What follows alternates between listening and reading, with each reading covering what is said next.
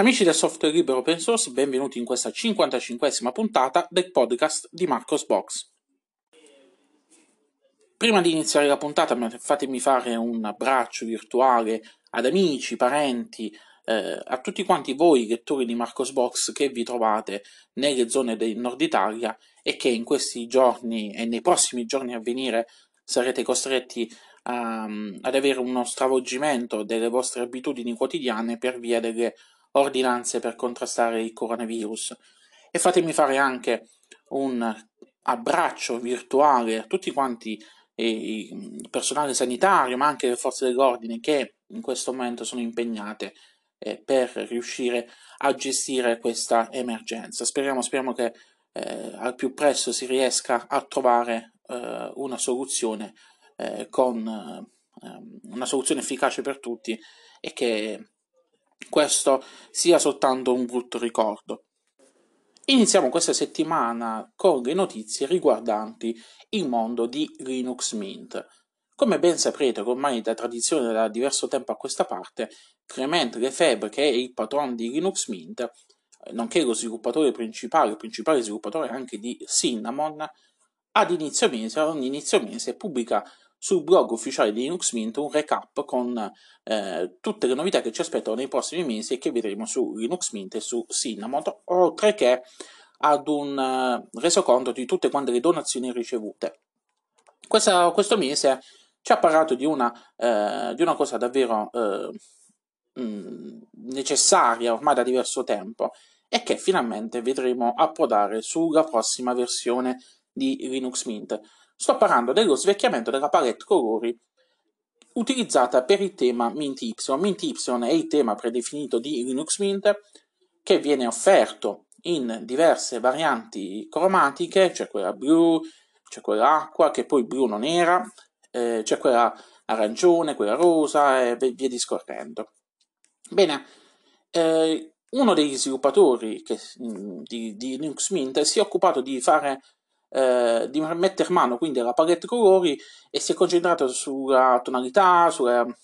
offrire una leggerezza, una saturazione eh, diversa in modo da rendere i colori più vibranti senza comprometterne la leggibilità e il comfort. E eh, sulla prossima versione vedremo finalmente queste, queste novità, questo, questa nuova palette colori che rendono il tema Mint Y più moderno, più, più accattivante e finalmente, eh, aggiungerei, vedremo un blu che è veramente blu, perché io non so se avete mai visto il blu di Linux Mint del tema Mint Y, era, non era un blu, era un blu bruttissimo, era una tonalità di blu bruttissima. Adesso finalmente avremo una tonalità di blu che ricorda vagamente la tonalità che abbiamo anche su uh, KDE. Altra eh, novità della prossima versione di Linux Mint riguarda un tool il cui nome temporaneo è eh, Warpinator, mm, temporaneo perché? Perché hanno dato questo nome, eh, ma eh, molto probabilmente cambierà nel breve tempo. Mm, che cos'è? È una, eh, un tool che eh, consente di condividere facilmente i file attraverso la rete locale, senza stare lì a fare sbattimenti per configurazioni server, IP e quant'altro. Si ispira a un vecchio tool che già dieci anni fa era presente su Linux Mint, chiamato Giver, eh, tool che poi fu rimosso quando il progetto Giver eh, smise di essere supportato e quindi venne rimosso dal ISO di Linux Mint eh, il team di Linux quindi ha deciso adesso di riportarlo in vita e di aggiungere quelle funzionalità base offerte da Giver e ha messo su questo nuovo tool che, che eh, ripeto, eh, attualmente si chiama Warpinator, ma eh, probabilmente nelle prossime settimane, mesi eh, cambierà nome. Ed è davvero una, anche questa una cosa carina perché sono quei piccoli, quei piccoli tool alla Linux Mint che aiutano eh, gli utenti alle prime armi. Questa settimana ho pubblicato poi sul mio canale YouTube, riportato anche sul blog di Marcos Box, una piccola guida che illustra come eh, disattivare i gruppi di strumenti su GIMP 2.10.18. Su GIMP 2.10.18 è stata introdotta una nuova funzionalità, eh, o meglio una nuova modalità di visualizzazione predefinita degli strumenti che adesso sono raggruppati per impostazione predefinita all'interno della guida che eh, vi ho postato sul blog e che non tutti hanno aggredito a quanto pare vi spiego come disattivare e ritornare alla visualizzazione classica, quindi avere tutti quanti gli strumenti in bella vista e non in seconda funzione. Luca ha poi postato una sua piccola guida frutto di una esperienza personale riguardante un portatile Dell e Ubuntu. A febbraio del 2019 Luca ha eh, comprato un Dell Latitude 5591 sul quale ha installato subito Ubuntu. Eh, tutto bello, tutto, tutto filava liscio fino a quando eh, prima di Natale, eh, tramite il gestore degli aggiornamenti di Ubuntu, si è ritrovato ad aggiornare il BIOS eh, del computer e da lì in poi ha avuto un bug che eh, gli impediva eh,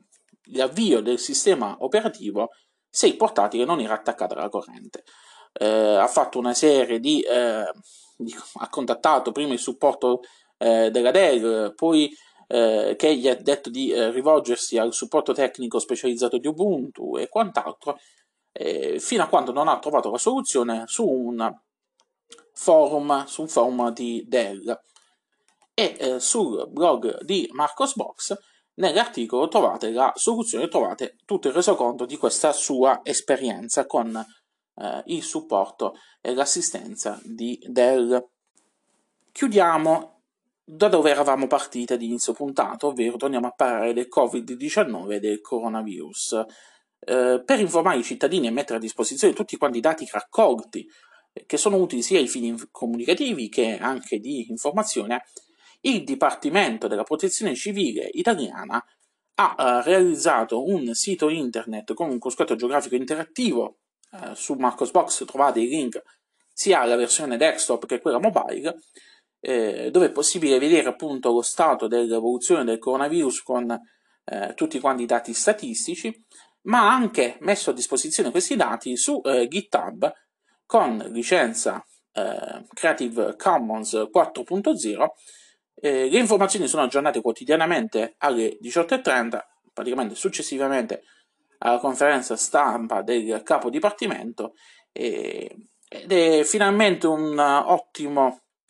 uso degli open data eh, come già da qualche giorno chiedevano eh, diversi, diversi, soggetti sia eh, istituzionali che non che appunto chiedevano al governo di mettere a disposizione tutti i dati in formato eh, in formato open, eh, in modo tale da poter essere analizzati e letti da, eh, da tutti.